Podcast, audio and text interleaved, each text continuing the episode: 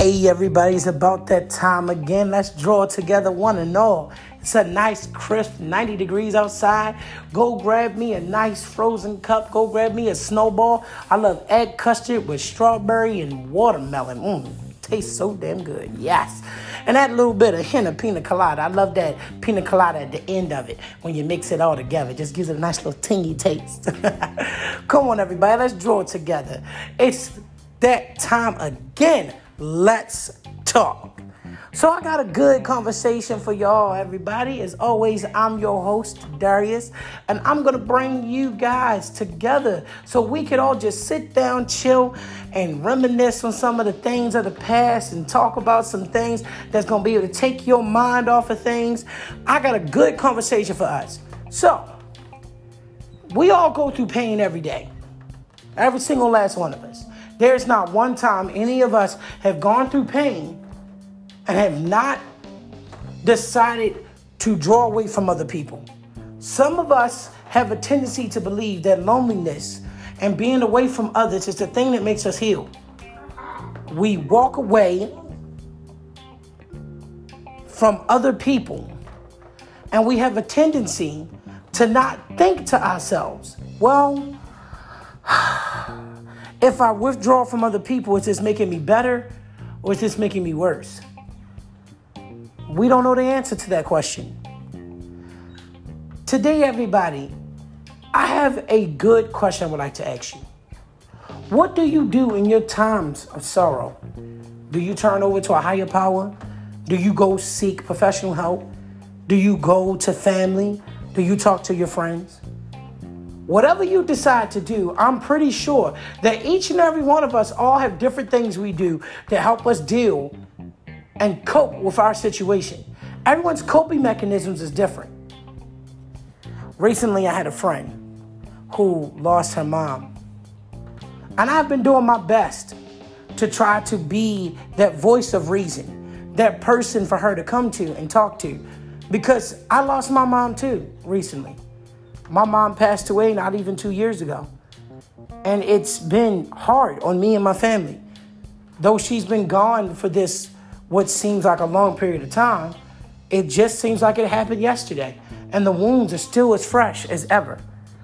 Every time her birthday comes up, every time Christmas comes up, every time, her anniversary to my dad comes up, every time anything that she was always there for comes up, it hurts. The wounds never heal. I tried to be that voice of reason for her, but just recently she put something up on Facebook that really just hit me to my core. She started withdrawing from other people, calling people fake, saying they're all liars. But the whole entire time, she has not reached out to me at all. I gave her my phone number. Hell, I told her where I live at. Told her I'm not even that far from where she lives at. And yet still, for some odd reason, this person hasn't reached out to me, not once. Not once. But she talks about how nobody wants to help her. Nobody wants to talk to her. And yet she has not called me at all.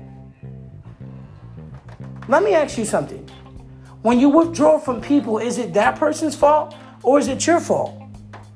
Who do you blame when you're going through pain and things just don't seem to be going right?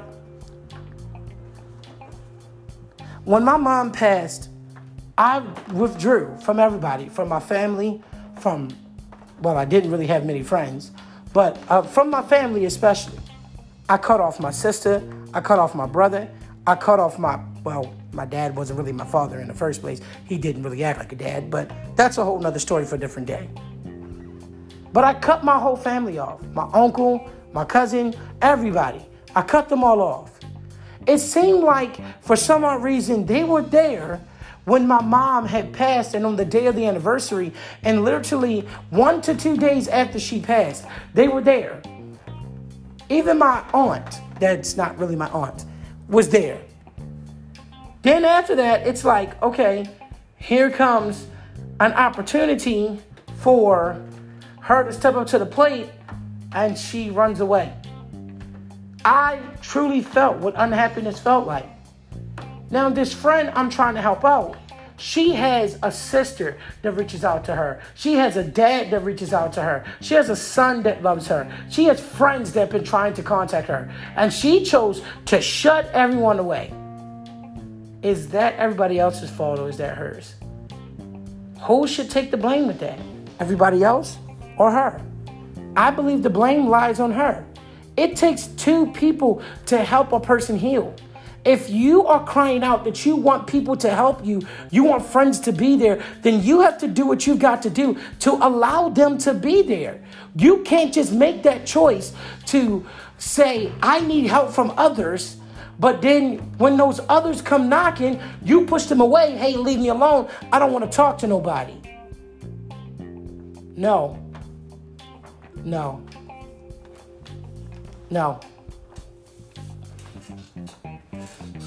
We have to make a choice within ourselves on whether or not we want that help from others. We want that professional help. I tell people all the time, people who are dealing with drug abuse and alcoholism, you got to make that choice of whether or not you want to go and talk to that doctor so you can go to AA to deal with your alcohol addiction. You got to make that choice of deciding whether or not you want to go to rehab to deal with your drug addiction. All of it is up to you. You have to make that choice of whether or not that help is helping. Therapists can only give you a place to talk. You have to say, this therapy is helping, this therapy is working. Because if you don't, then all you're doing is beating your head up against a concrete wall. And the only person who's going to get hurt in that situation is you. That wall is still standing. That wall is still standing. And it's always going to be standing. No matter how hard you hit your head against that wall, you're going to be left lumpy, bloody, and bruised. That wall is still going to sit there. Even if it gets your blood on it, somebody could just easily wipe that wall off, and that wall is fine. You have to make the choice. You have to make the choice of what you're going to do to heal. You have to make the choice of whether or not the healing is working. You have to make the choice of whether or not you want the help. Even if you turn over to a higher power, let's say you decide religion. You have to believe in that religion. It, again, falls on to you. You have to believe in that religion. You have to decide whether or not that God is helping you. You have to decide whether or not that religious power is taking care of you. It's all up to you. If the belief is not in you, then what is there is not there. You can't say, I'm a believer of God, and then walk through Monday through Friday, not once praying to him or even know who he is. Like the Bible says, in your time of need, when you call out to me, I will say, I do not know you. I do not know you. That God is going to deny you that. And it's whatever God you decide to believe in. The choice is up to you.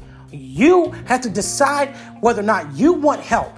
You can't be screaming out for help on Facebook, saying to people, you need help, you need healing. And then when people come to help, you turn them away.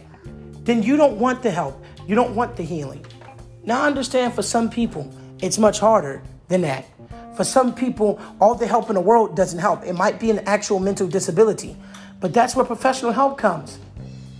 Those people are the only ones I get the benefit of the doubt to, who actually have actual real mental problems. See, this is what we should be talking about, people. This is what we should be having a conversation about. Come on, let's talk. You guys know for what I'm saying is right. You know it in your heart, it's right. You know it in your soul, it's right. You can't expect people to help you if you're not willing to allow that help to help. You can't say that help is here to help me if that you don't believe it's going to work. If you're fighting against everything the whole entire time, it's never going to work. Never. Everything works upon you. You have to make that decision. You have to say, I can beat this. You have to say, I can do this. You have to give yourself the strength. I can do this. How many anime have you watched and the main character always believes in their inner strength? They always tell them, don't give up. I watch one of my favorite anime now. I actually have several, okay? I'll use this as an example. On Hunter x Hunter, Gon never gives up. He fights tooth and nail. He believes in himself, and he said, I will never give up. I'm going to always shoot for the stars and try to win. And Gon ends up winning. Goku from Dragon Ball Z has belief in himself. He fights for his family and his friends, though he's a bad example of a father, but he fights for his friends. And he ends up winning. Trying to do it on your own is not enough. Trying to do it on your own power is not enough. When people are there to give you the strength to carry on, you got to piggyback off of that strength. You got to allow those people to help you and be there for you. Complaining about it and saying that they're not going to be there is not enough. I'm currently watching Demon Slayer. That's my favorite anime. I'm currently watching Demon Slayer. It's my favorite anime. On that one, the main character, he always believes in himself and fights hard to win. The same thing applies to you. If you're going through any problem, any pain, and you have friends and family reaching out to be there for you, listen to them. That whisper in the dark is going to be them.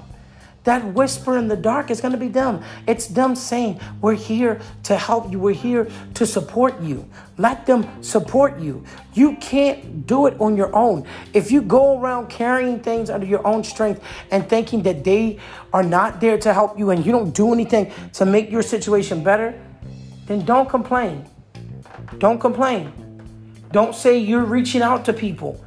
Tell the truth. You're pushing everybody away. Because you don't want the help. You don't want to get better.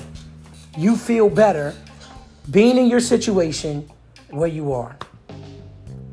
This is what we should be talking about, people. Come on, let's talk.